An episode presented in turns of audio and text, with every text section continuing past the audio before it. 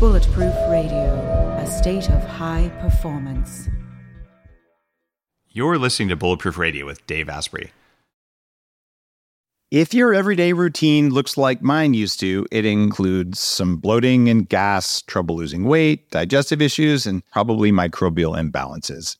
When I learned that my gut microbiome was directly linked to all that stuff going on, I knew I had to do something, but it was hard to know what to do.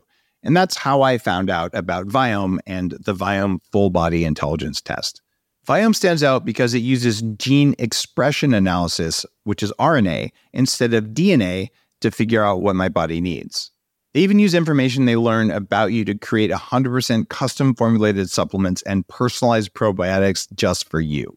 Viome gave me the information I needed to really upgrade my health. I've known the team at Viome for almost 10 years and worked with them on their recommendations, it's real science. Now you can give it a try too. Go to viome.com slash Dave and save $110 on the full body intelligence test. Everyone's talking about red light therapy beds, and for good reason. There's a company called ARRC LED that's building an entirely new class of LED devices. ARRC LED beds integrate proprietary scanning technology and frequency protocols to shape the delivery of six different wavelengths in dose optimized photobiomodulation Yes, that's a lot of words. What it is, though, is that photobiomodulation improves the underlying energetics of the cells in your body. And those changes can benefit nearly every tissue and organ and system in your body. You change your cells and you change your life. For more information, visit arrcled.com. Hey everyone, it's Dave Asprey with Bulletproof Radio. Welcome to the show. Today's cool fact of the day is that boring jobs are actually bad for your heart. Uh, the more boring your job, the more unvaried your heart rate tends to be, which makes you less able to handle exercise or surprises, and it puts you at greater risk of heart attack. So I think that you now have an excuse to go to your boss and say, My job is boring, which means I could die. So, like, let's do something fun, all right? Fasting it's one of the best biohacks because there are so many benefits to your body and it doesn't even cost anything. Fasting can help you live longer, increase your brain power, and even turn back your biological age because it induces something called autophagy. Autophagy swaps out old or damaged parts of your cells with fresh new ones.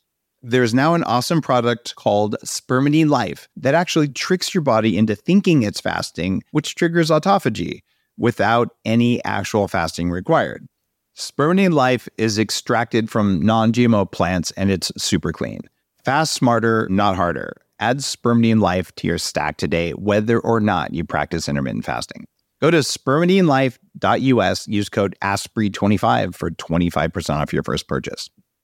Today's guest is Dr. John Salerno. Uh, he's a, a, pioneer in the international field of anti aging and uh, I'd call complementary medicine or functional medicine because he started this stuff 10 plus years ago. He founded the Salerno Center for Complementary Medicine in 2005 in New York. He's the chief medical officer behind Renulife Anti Aging, which is down in Sao Paulo. He's written three books and he's really well known for weight loss treatments, bioidentical hormone replacements, uh, vitamin IV stuff, which you've heard me talk about. In fact, I, I, pissed a lot of you guys off when I posted a picture of me with a vein uh, being punctured by a needle for vitamins, and some people thought that had something to do with drug use. I'm like, no, vitamins are not drugs; they're very different. Anyhow, um, this is uh, one of those doctors and experts who uses this kind of thing on not just probably himself, but also on a lot of celebrities. In fact, the way I heard about John Salerno was because uh, Suzanne Somers has talked about him and recommended him before. He also talks about putting butter in coffee, has dozens of celebrity clients, and generally is a cool guy. So, John, welcome to the show. Thanks so much, Dave. Thanks. Pleasure being here.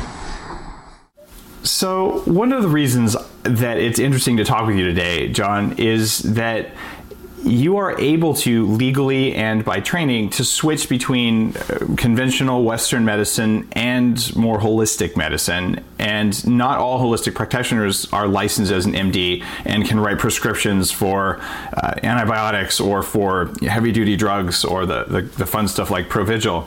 Uh, but you can switch between them. And I want to know how do you know when to use a holistic or complementary approach versus a Western approach? Well, that's a great uh, question, Dave. The rule of thumb in my office is that medicine is always the last resort, like surgery. So it's always a holistic approach. We look at uh, blood parameters. We do about 50 different blood tests. We'll look at lifestyle. We'll look at diet, of course.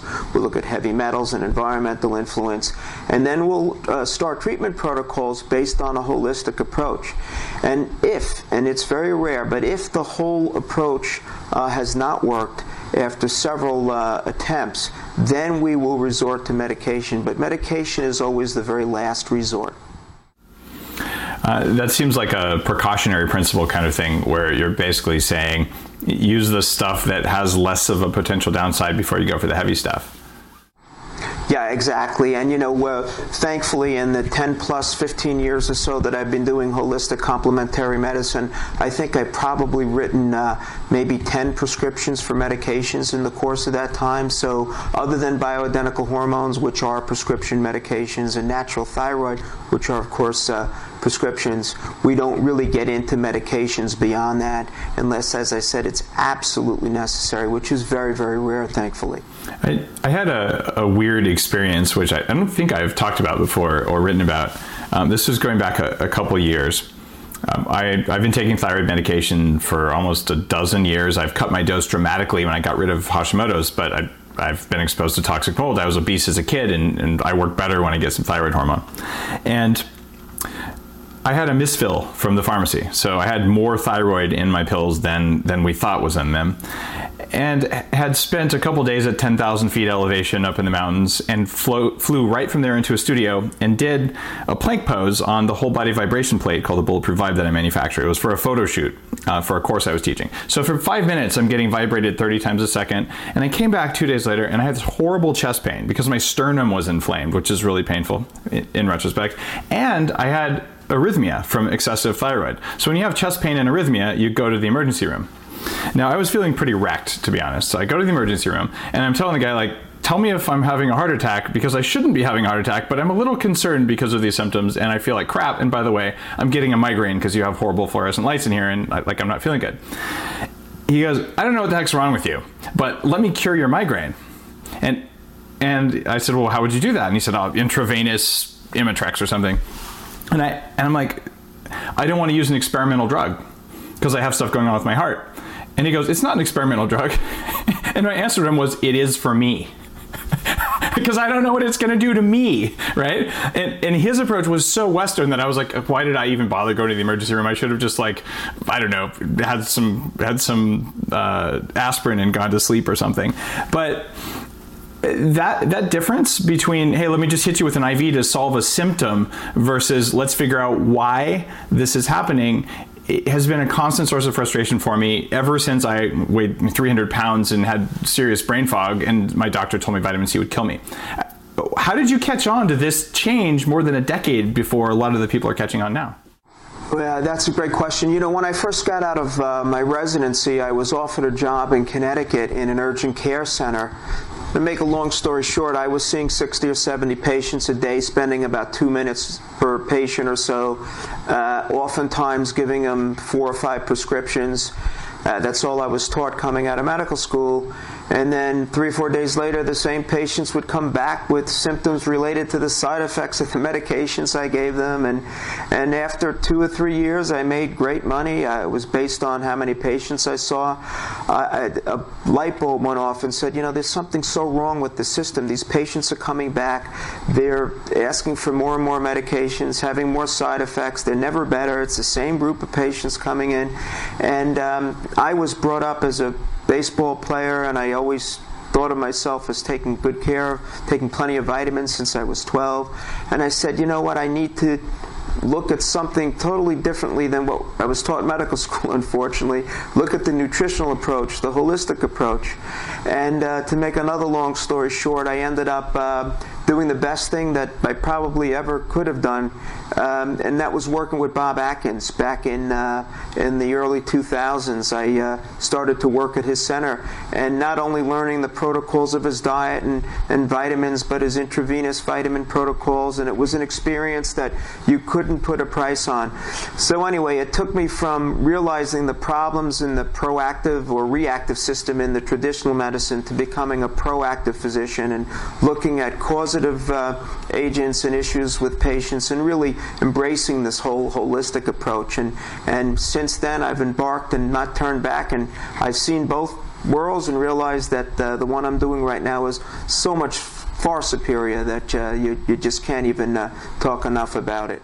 So, it was uh, Dr. Atkins uh, directly, his, his, work that, that influenced you to, to move early. I, when I first went on the Atkins diet, uh, this was late '90s. I lost about 50 pounds in, in three months. I mean, it was it was profound. I still had 50 more to lose. That took several more years of figuring things out that maybe Atkins hadn't learned because we didn't have the biochemistry down yet about types of fatty acids or uh, types of inflammatory proteins like soy. But it was so profound that I was pissed off for about three years because I'm like I was fat my whole life. I was fat as a teenager. I have stretch marks. Why didn't that knowledge come out? And, and I went and I bought the first edition book from 1972, the year I was born. And I'm like my whole and I still have it on my shelf. Like it's a reminder that like the knowledge has always been there, but people ignore it. And because of that, I was fat for more than half my life. Uh, so why is this happening? Like like you worked with him 15, 20 years after he started writing about this stuff. Um, and you were an early adopter, but why are the rest of, of the people in the US and Canada and the rest of the world so unaware of his work or your work? Yeah, that's a great question. You know, part of the problem is is that uh, funding and studies for this type of work is really not always readily available, as it was not at least initially for Atkins. Uh, secondarily, the traditional medical field is very ultra conservative, and they want to see study after study after more study, and then studies that that don't refute the prior studies. So they're a very ultra conservative, blinkers on group that's very difficult to convince we start to slowly see after you're right it's probably been 40 plus years since atkins introduced this concept and we're just embracing it right now and research is uh, certifying his his uh, his thoughts and his uh, his books. So yeah it's a very ultra conservative group unfortunately and very reticent for change. They're just not really uh, embracing change rapidly unfortunately well, um, hopefully, we're both doing a little bit to help people figure out that you don't have to wait in order to see if something works because you can kind of tell we have this amazing piece of biofeedback technology. It's a little bit dated, but it's called a mirror. and like, I changed how I ate, and my skin looks different, and my pants don't fit anymore because they're too big. Like, I'm pretty sure I'm on the right path. Yeah, exactly. And you feel wonderfully. Yeah, absolutely. That's proof of the pudding. now, in a fairy tale land, we would all just go on a higher fat, lower toxin kind of diet, and magic would happen, and we'd all look like supermodels. Um, but what about some of the other things that you look at, like heavy metals? Like how how big of a problem is that? How much do you focus on that, and, and how often do you find it when you're working with, with people who want to not just age less, but just perform better? Right. Well, you know, it's interesting, Dave. We pretty much do heavy metal tests on almost all my patients here in New York City at the Salerno Center. We do, um, and we find, for example, mercury is very prevalent, so is lead and arsenic at very high levels often. And it affects patients in many ways, particularly when we're looking at weight loss. For example, mercury binds with insulin and renders insulin very ineffective. So essentially, you can do a low carb, you can do an Atkins diet, but if your insulin is bound to mercury, it may not budge or move. It's not, uh, it's resistant because of its uh, binding with mercury. So we need to detox these patients before they'll see any improvement. Uh, mercury also affects hormonal systems so that we can have estrogen dominance, and we can see fat depositions where we don't want them to be based on estrogen, for example, to which mercury is bound to. So it's very important to look at heavy metals. We look at that routinely. We detox. We have a very active uh, IV and chelation room. Oh, we have actually two rooms uh, for detoxing. We have separate IV weight loss protocols, of course, too. But yes, it's very, very important to look at other issues outside of the routine that uh, we're uh, trained to do for diet and weight loss.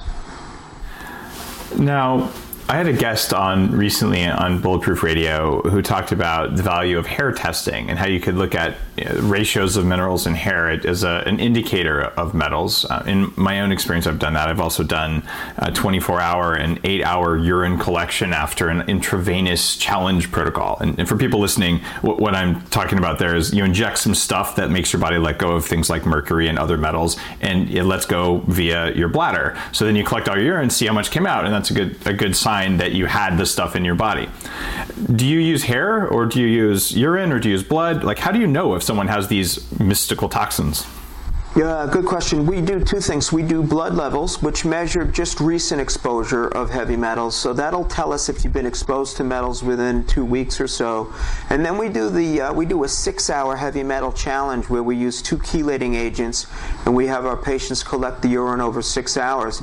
That will tell us essentially how much body burden of heavy metals there is. So it's, it's basically measuring a lifetime of exposure to heavy metals and how much is actually accumulated in the body. The reason why that's so important is that that's the test that will tell us how aggressive we need to be to get these metals out. So it's the most important test, the, uh, the urine six hour challenge test that we do, and then we compare it to the blood test so that we can determine if it's more of an acute issue or if it's more of a chronic issue uh, related to exposure to heavy metals. So we combine the two testing in my office. Hair is, a, is not allowed in New York, hair analysis, although it's a good test, crazy New York State. But we, um, the hair can only go back to, uh, for example, uh, 12 inches of hair would go back about a year or so of time of exposure. So hair only gives us um, a time and exposure to the heavy metals based on its length. So it's not terribly accurate for a lifetime exposure to heavy metals. Did you do any work? I, I know you were involved with the uh, World Trade Center cleanup project crew. Did you do any work on people who were actively exposed to debris and construction dust and things like that, looking at heavy metals? Yeah, good question. Yeah, we continue to see a lot of these patients, unfortunately, that were exposed months and months at a time. Uh, the first responders, uh, we see a lot of uh, mixtures of heavy metals. Uh, almost all of them are off the charts with cadmium and arsenic and mercury and lead, unfortunately. Um, probably other exposures that we can't measure yet in the bloods, but but clearly it's a big, big issue. It's clearly a causative uh, um, issue related to their health woes. And uh, those that have been aggressive to detox and do IVs and whatnot are generally those that fare the best. But it's an unfortunate scenario. And yes, I was involved with the cleanup operation and subsequently in my practice testing these patients through the years. So we do see the, the dramatic amounts of heavy metals that they've been exposed to. How do people feel when they're exposed to toxic metals and they build them up in their bodies? Uh, well, generally, it can range from chronic fatigue to memory issues to brain fog. Uh, with mercury, for example, we can see MS and other neurological symptoms. Um, with lead, we can see issues, unfortunately, as time goes on, related to prostate or breast cancers. But generally, the symptoms are chronic fatigue, uh, a lot of uh, cognitive issues with memory and cognition. And those are the initial symptoms that we'll see and allow us to search and test for heavy metals. My experience with metals, and I, have done the mercury chelation, I've done intravenous EDTA, DMSA, DMPS. I had reasonably high mercury levels and some cadmium and some lead. And this was more than a decade ago, but but I've noticed that there are small changes in performance that come with exposure to metals. Uh, it, it's not like nothing or chronic fatigue, like it's a spectrum. So, it, do you believe? This is what I believe. I, I could be wrong, and you have more experience in this than I do. So I'm kind of testing my hypothesis with an expert.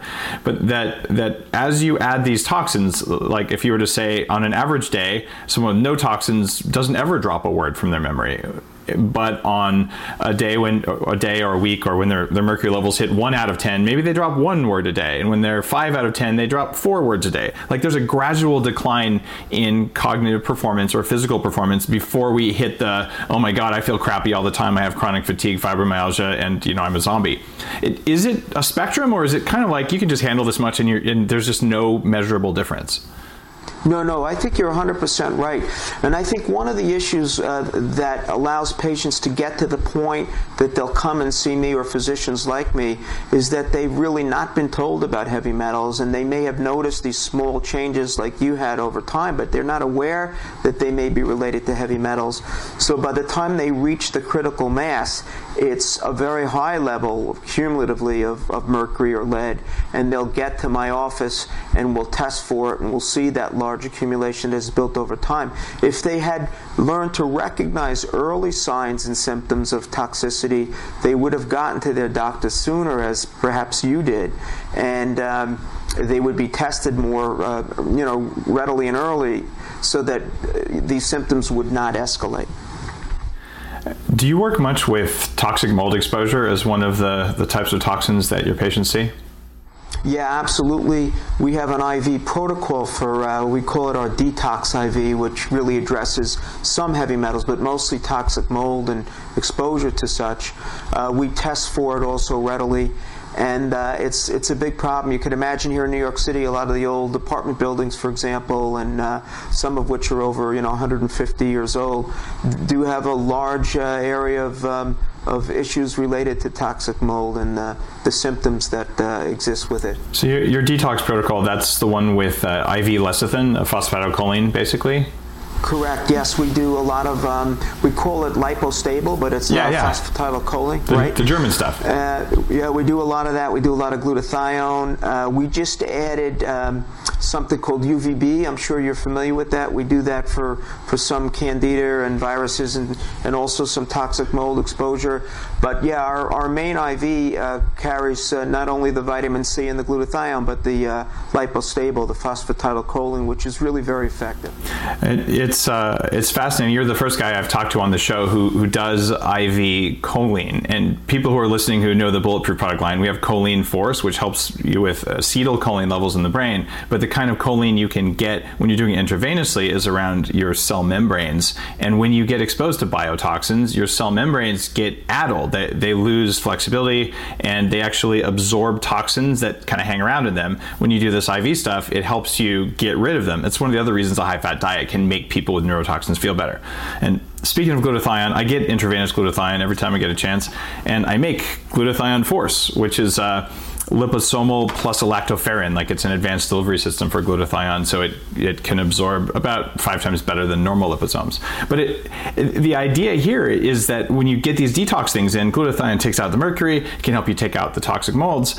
And my uh, personal experience and knowledge, and just from working with, with coaching clients and being married to a physician and having run a medical lab testing company with her, is that there's an awful lot of people walking around with a biological burden of of metals, of mold, of chemicals from food, of endocrine disruptors. They have no clue. They think they feel okay, and they're running around at like 50% of what they're capable of because you don't feel this stuff. Yeah, yeah, good. That's a good point. Yeah, absolutely, 100% correct, Dave. Yeah. Now, how much should the average American budget to get rid of most of that stuff. like you're running around and have you should be scared if you heard that. But like is this a $10,000 problem? Is it a $1,000 problem? Like like how much should it cost and how much does it cost? I know you're you're off 5th Avenue, you deal with celebs, but like like okay, you know, you're working a normal job, you have a family. How much do you spend for this? Well, it's a great question, you know, and we have patients that run the gamut, that those that just could barely afford to come in, to those that, you know, as you said, are celebrities, and then the cost is no limit. Uh, one of the things that we've been very successful with, we've been fighting insurance companies here in New York, and we're being certainly uh, for most patients that have what we call out of network coverage, we're getting them reimbursed for a good portion of their IVs, no matter what they're doing. So we're very happy with the way some of the insurances have embraced us, particularly chelation. You know, calcium EDTA is uh, is FDA approved for lead, for example. So we're very excited that a lot of our patients that ordinarily would not be able to afford this can get good reimbursement for their IVs now. So that's been a huge uh,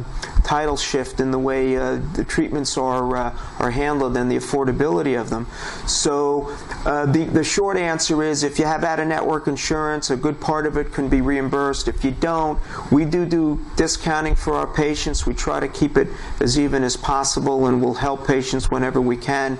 But uh, it depends on the to- the amount of toxic metals or mold. It can run, you know, ten to twenty thousand dollars for a total treatment, and maybe even higher. We're seeing more and more issues with uh, heavy metals and with uh, you know so four, five, six, seven metals combined that are off the chart. So it's very problematic, and, and cost clearly is a factor. But insurances are starting to embrace this. It, I am uh, intrigued and amazed that anything progressive is happening in the New York medical community because of the New York you and I state the Yeah, state you're right. Regulations. right. People listening to the podcast probably don't know, but New York has the most aggressive and Byzantine regulations. You can't get lab tests in New York that you can get in New Jersey for some strange reason, and I, I often wonder if it's organized crime or some other reason. But it, it just makes no sense. but whoever's in charge is, must be making some money somewhere. Let's put it that way. Yeah, you're absolutely right. It's crazy. It really, it never ends. And you know, we still can't figure out why. One week a test will be available, and then next week it's it's not allowed again in New York. It will drive you crazy. We still haven't figured it out. When I do, I'll let you know. Now, so uh, you a little bit dodged the question, but let me ask it a different way. I have a thousand dollars to spend. I'm going to assume that because I haven't lived a super clean life in an organic monastery high in the mountains, that I've accumulated the normal amounts of toxins that inhibit performance that people living in cities do. Okay. I want to spend my thousand dollars most effectively to increase my performance. Where do I spend it? Do I get IV chelation? Do I spend it all on testing? Do I do some Myers cocktails? Uh, what, what do I do? Like, where do I start? Well, I think the, the, the first thing, the important thing to do is to spend at least a good part of that on diagnostic workup so that we can determine is it a hormone issue, is it a heavy metal issue, is it a combination of those, is it a thyroid issue. And then, depending upon the results that we find and the amount of toxins we may find, the rest of that money well spent may very well be some short uh, intravenous Myers cocktails with, uh, or just glutathione IV for a couple weeks at a time, uh, combined with some oral chelating agents, and then perhaps some prescriptions for bioidentical hormones. So it's a good question. It's a little difficult to answer because there's so much individuality, but uh, and it really depends on the, the full diagnostic workup. But I think the most important thing is to get a really good detailed workup so we at least know what we're dealing with first before we start any uh, implementation with treatments. And then we can decide as to what direction and what money to be spent on the on the rest of the diagnosis. One thing that I, I've started recommending to clients that I've never talked about on, on the air is, you know, if you're going to spend $150, $200 at the spa, one time, find a local person who does Myers cocktails and intravenous glutathione, which is going to run about the same amount of money, depending on your city and who you go see. It could be up to $500, but in small towns, I've seen them for $75 or $100. Uh, so you're going to spend about what a spa is going to cost in your town and see how you feel and how you look after you get glutathione and, and Myers cocktail versus how you see and look after they do a cucumber, green tea, kale facial peel with something seaweed wraps, whatever the heck they're doing. But what you'll find is that you look different, your skin glows, but your brain, you're like, this is the best I've had in a long time. Uh, um, is that kind of your experience the first time you give someone a Myers cocktail? Like, like what do they do? Yeah, absolutely. They generally feel quite energized. Uh, you're right, they, their skin will glow.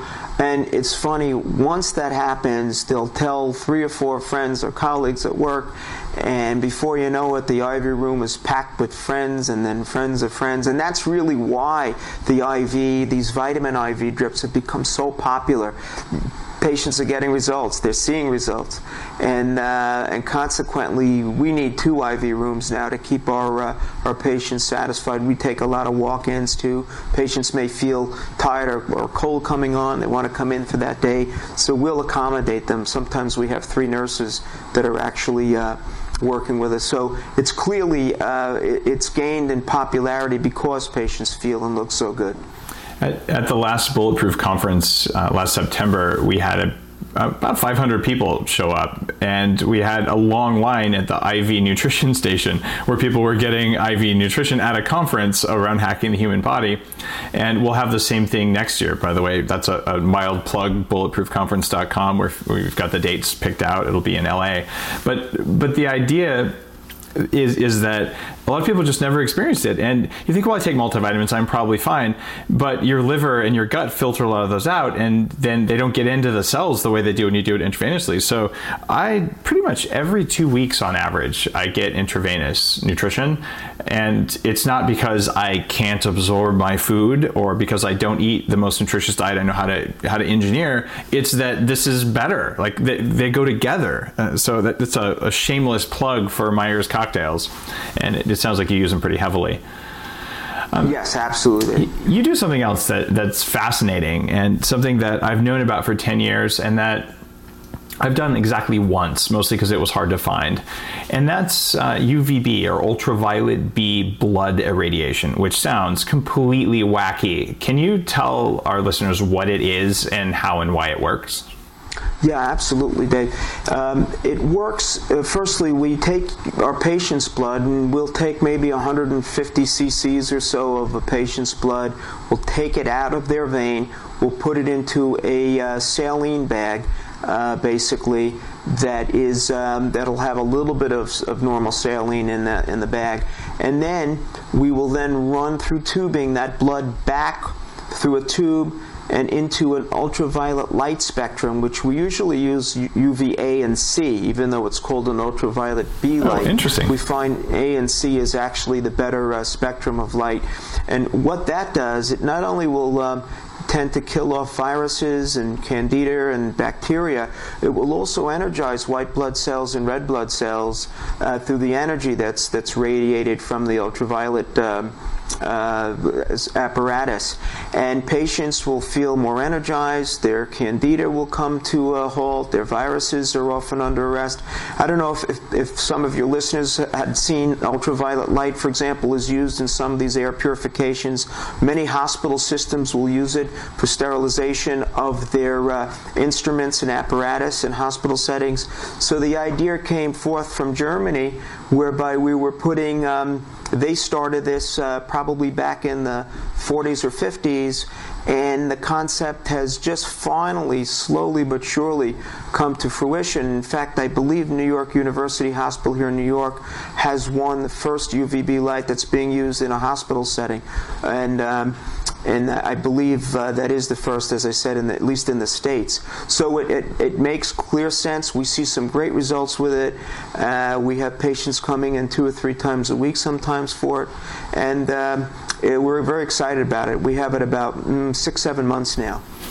So, so I, have been intrigued by this for a long time, and, and there's aside from the direct effect of sterilizing that little bit of blood, but when you re-inject it, other things happen. And um, one guy, I think it was Dr. Cannell from the Vitamin D Research Council, uh, talked about how UVB in blood causes that blood to make just stupendously high amounts of vitamin D3 and make it in the quote natural way that comes from sunlight versus supplementation, which isn't exactly natural because it's not sulfated. Um, do you think that the vitamin D angle is is one of the mechanisms of action for like why this sounds kind of it still sounds wacky to me? You take your blood out and you know superhero UV exposure radiation and magically you're better, but it, it works. I've seen it work lots of times. Is that why, or is there something else going on? Yeah, I think that's clearly some uh, part of it, no doubt. I think uh, the vitamin D aspect and the production of vitamin D definitely has uh, validity to it. I think too, if you look at the um, the way the ultraviolet light, the energy spectrum of ultraviolet light, particularly what we use A and C, it will actually energize the cell membranes and create um, energies across the membranes of the cells, particularly red and white blood cells. And I think that's the second mechanism that uh, whereby patients will feel energized, besides, like you said, the sterility effects of the ultraviolet light. So, and there may be some other mechanisms that we're still uh, not quite understanding yet, but that will come to fruition. But clearly, we see clinical results with this. One of the other theories, and, and the one that I'm I'm most uh, most excited about has to do with, with hacking the mitochondria. Like you know this, but listeners uh, may not. You know, the, the mitochondria are the power plants in the cells, and they make ATP. And without mitochondria, you would sort of die because you'd be a lump of things that couldn't do anything. Mitochondria run on, on electrons, and when you do things like ozone therapy, uh, which is something that I've practiced at home, one of the things that helped me get over toxic mold and Lyme disease uh, is that it adds an extra electron that helps your mitochondria work, and you can measure it in the ratio of these two things in your mitochondria called NAD and NADH. So if someone tells you you have nice NADs, they're actually talking about your mitochondria, nothing else. And now, I haven't seen any evidence for this, but I would bet, given the similarity of ozone and UV therapy, that there's a mitochondrial effect from it. But I've never seen that, and I'm pretty sure that everything that makes people feel better upregulates mitochondria. I, I, don't know if that's a true statement, but it seems like in in my own experience, every time you do something to help your mitochondria, everything gets better. Do you do you focus on any other mitochondria things besides potentially UVB? Like like what are the other ways for turning up mitochondrial function that that you would practice? Yeah, that's a great uh, question. We do. Uh, we have. I have. Uh, you know, SalernoVitamins.com. We sell a lot of vitamins that are geared towards uh, building up mitochondrial storage and and, uh, and working on the, that energy component of uh, of our cells. We also do NADH as an IV drip aside, uh, and we sell it, of course, in, on my vitamin lines. But we see great results when we give NADH intravenously, for example. We use uh, coenzyme Q10, for example, through intramuscular injection, besides selling it um, in our vitamin lines. So, yes, and, and the focus over the last year or two in research has really been towards mitochondrial function, and we clearly see the effects of that, particularly when we, uh, we do vitamins geared towards uh, energy and mitochondria and or IVs. We have a lot of marathon runners, for example, and a lot of athletes. And uh, when we can legally do something for them, uh, uh, and we'll, we'll give them IVs, for example, geared towards mitochondrial function so that they'll be ready to run their race and have uh, pockets of stored energy ready to go um, either with their race or their athletic event. So, yeah, that's been the focus over the last couple of years, and it's really very exciting with great results also. When do you tell people to put butter and brain octane oil and things like that into their into their coffee? Like I, I know that that's something you do. What are the the criteria uh, for for you making that recommendation? it's really okay. Yeah, there is. We don't use a criteria. We want everyone to use butter in their coffee. We love what you guys are doing, and uh, obviously not only from the taste, but you know, when I wrote my uh, my book, Fight Fat with Fat, and we had done some research, butter had come to the forefront because we found that butyric acid, which is the component of butter, can actually turn off oncogenes, cancer genes, particularly cancers regarding colon, certain lung, and prostate. So, butter actually, in many, many recent studies, has been shown to be anti carcinogenic, which is really fascinating. Something, I, of course, we were never taught in medical school. We are always told to avoid butter. Plus, the satiety and taste factor with butter, it keeps us filled longer. Uh, it'll, when we put it in our coffee in the morning. We, uh, we can go five, six hours feeling pretty filled, happy, and satisfied. So we're not overeating overindulging in other foods. So clearly, we want everyone to be on coffee and butter in the mornings. And our patients love it. I love it. Nothing better, the taste wise and, and fulfillment wise. Uh, it, it's interesting. When I was writing the Bulletproof Diet book, I, I really dug in on, on the butyric acid angle and found two different studies that talked about uh, what what many in the paleo community and all know. It's that if you eat some kind of fiber, vegetables or starch, then the bacteria in your lower intestine can make butyric acid. Say, oh, that's hilarious. That's great. You know, hooray! We, we're all going to make butyric acid, which is a very good thing. The only problem is that the two studies I found showed that when you eat butyric acid, it has a different and beneficial effect on your gut. So the idea is it's not enough to manufacture it in your gut, you got to put it in your mouth. And when you do that, you get the upper GI effects of butyric acid and you get the brain inflammation modulating effects of butyric acid.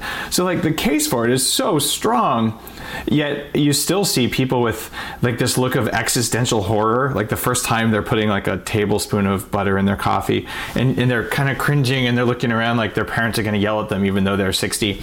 And but then once you try it, you know what it's like the first day. Like all of a sudden it happens.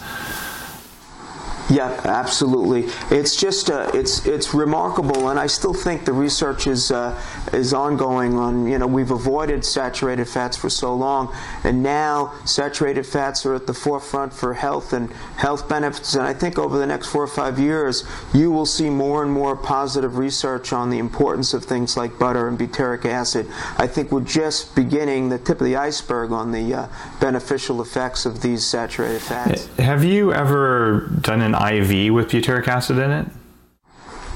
No, you know, it's funny. We're trying to get uh, IVs uh, formulated with butyric acid. One of the issues is, uh, and with many fats, it's very hard to get the solution correct so that it can be put into an intravenous.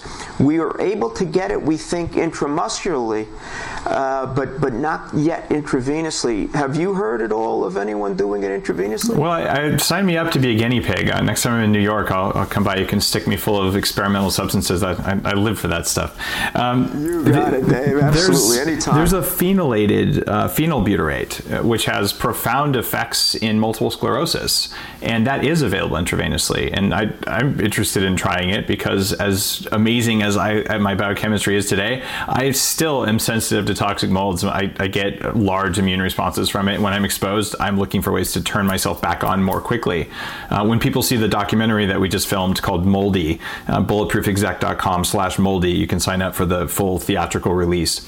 Um, we actually filmed in Central Park, um, one a mold victim who got sick in a new building in New York, and, and, and all this uh, all this stuff. But but you'll find 28% of the population once we're exposed, every time we're re-exposed, it's like it's like we walked into a wall and feel crappy for anywhere from a couple hours to a couple months. And I don't really have that effect anymore because I can turn it off with supplements. But um, if, if I could do an intravenous butyric acid or phenylbutyrate that was available, I think it would be profound and it would probably be one of those anti aging technologies. So please do it and please make it popular because I want it.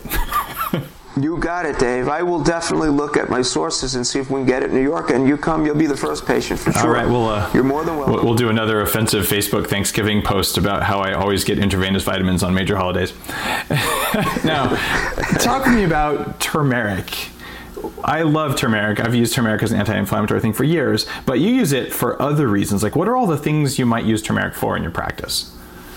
Well, that's very interesting. We're also, by the way, trying to get turmeric um, in IV form, and we're close, if not uh, right there. I have uh, probably within the next month we should have it manufactured for us. But Turmeric, for example, has been studied with Alzheimer's and uh, brain inflammation and, and uh, dementia and memory loss. So we have all our patients with any sorts of memory issues or deficits or, or Alzheimer's patients all taking a ton of uh, turmeric.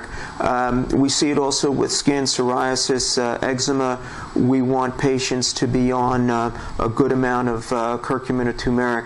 We're also seeing in any other inflammatory issues when we see something called C-reactive protein, for example, when that becomes elevated, uh, indicating inflammation potentially around the coronary arteries, we'll throw in besides fish oils, we'll have our patients on uh, high-dose turmeric. So the, the, profound benefits of turmeric are uh, almost too numerous to uh, to mention, but almost every one of my patients will go on either an IV um, component that would reduce inflammation or turmeric itself in oral form that uh, that we recommend in our vitamin line. So it's extremely very good, highly important, and um, research is still ongoing, but but always positive. Um, every week or so, there's something new that we've discovered about turmeric.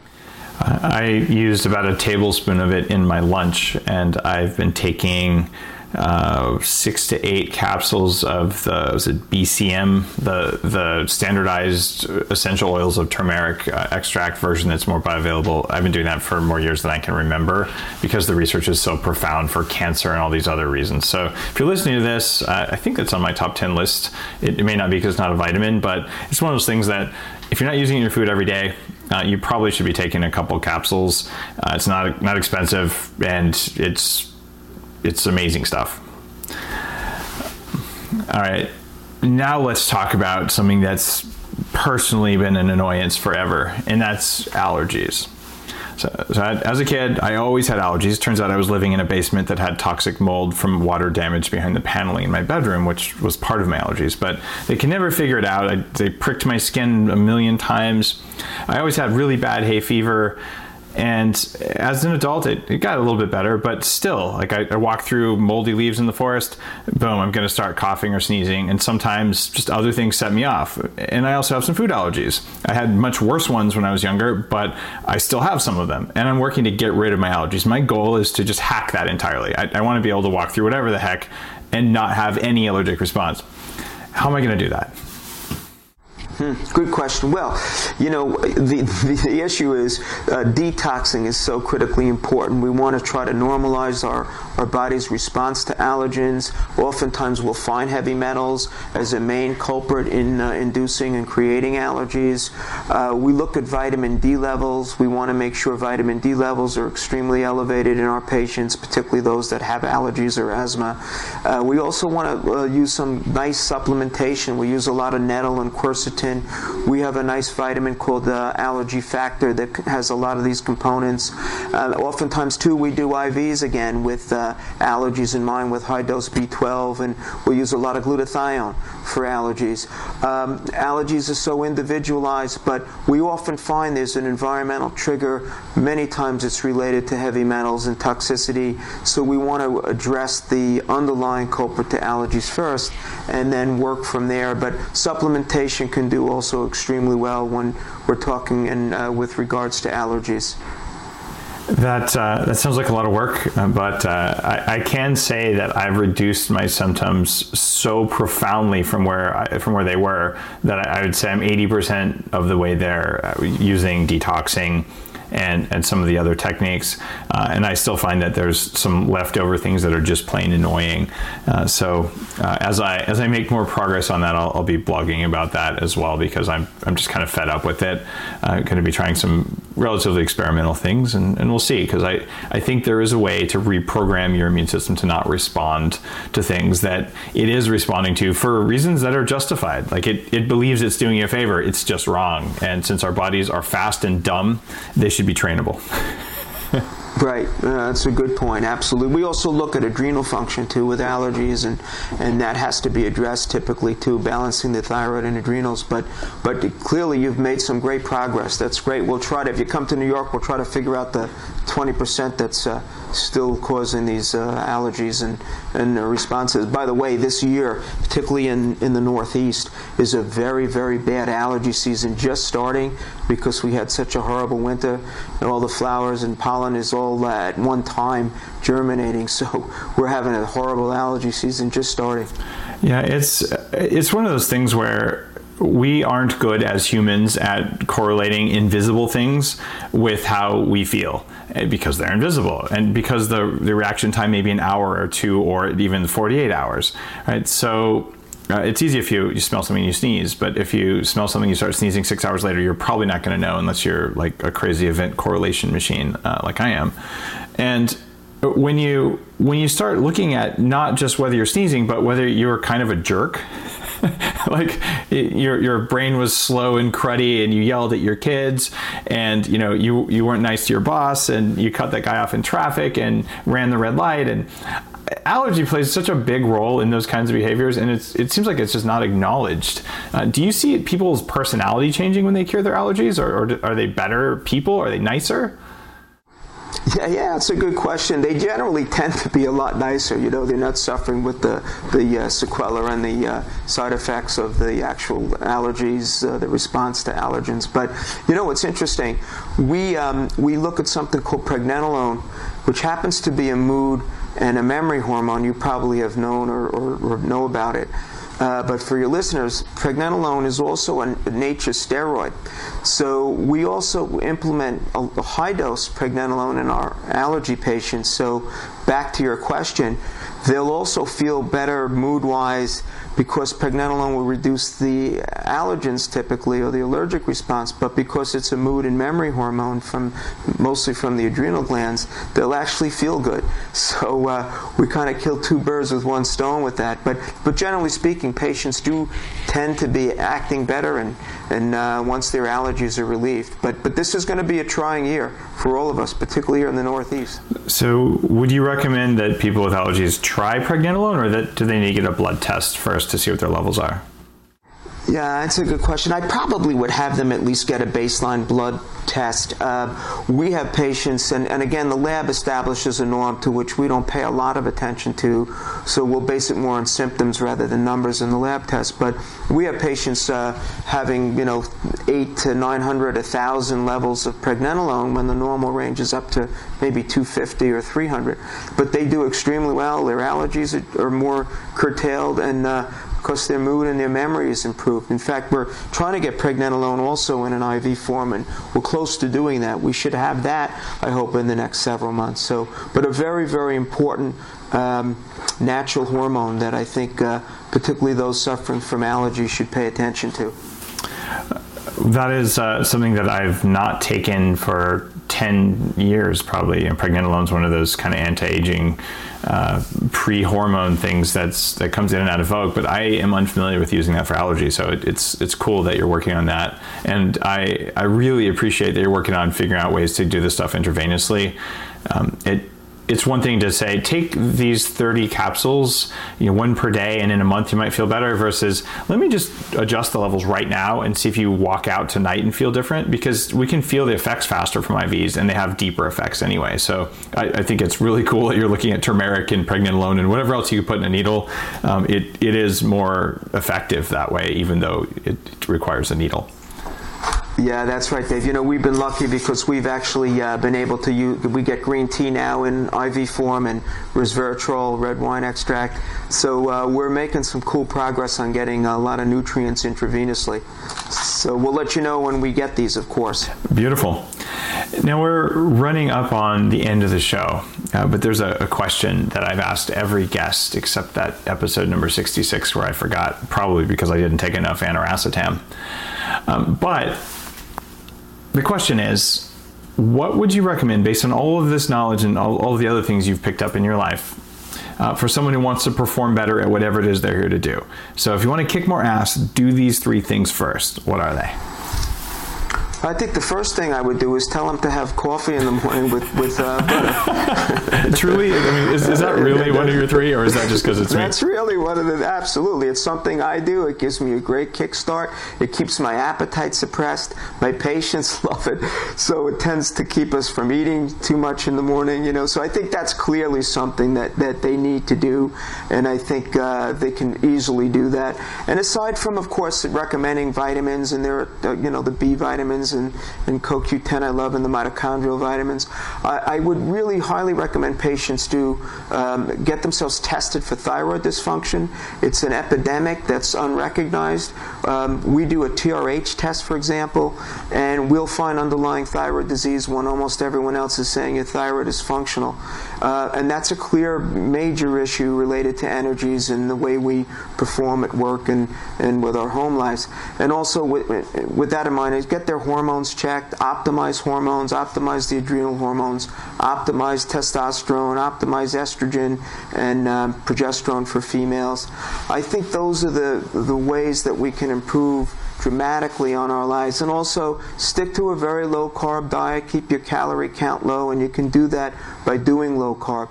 So I think if you can combine these three or four things, you'll and, and, and find a good physician in your area that will measure these hormones and replace them as necessary, it will change your life, no doubt. Well, well, thanks for sharing those points. I, I always like asking uh, people who've spent more than a decade working with functional medicine and complementary medicine because you have a menu of things that you know about that, that's unusual even in complementary medicine. Like not a lot of people are doing uh, the ultraviolet blood irradiation. Um, as well as some of the other things. So, so there's hundreds of things you could have answered, but just the off the cuff top three, it, it's always, I, I, never know what's going to happen. And so I, I, appreciate you sharing that based on a, pretty broad spectrum of, of, answers you could have given. So that's cool. Oh, thank you, David. Yeah, it's my pleasure. Where can people find out more about your, your clinical practice? Oh, sure, but yeah, they can go to my website, salernocenter.com or salernovitamins.com, which has uh, the list of all my, my three books the Salerno Solution, Fight Fat with Fat, and the Silver Cloud Diet.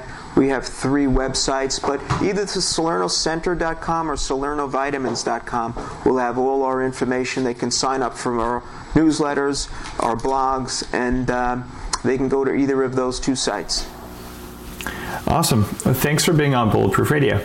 Thank you so much, David. My pleasure. And come visit New York. Uh, definitely will do that. Okay. Thanks again. If you enjoyed today's show, I would totally appreciate it if you went out there and checked out bulletproof.com, pick up your next order of bulletproof coffee, check out Unfair Advantage, crank up those mitochondria, or do something else that's going to make you feel amazing and kick more ass because, well, that probably makes you a nicer person too. And we all want to live in a world full of nice people. Thanks a lot. See you on the next episode.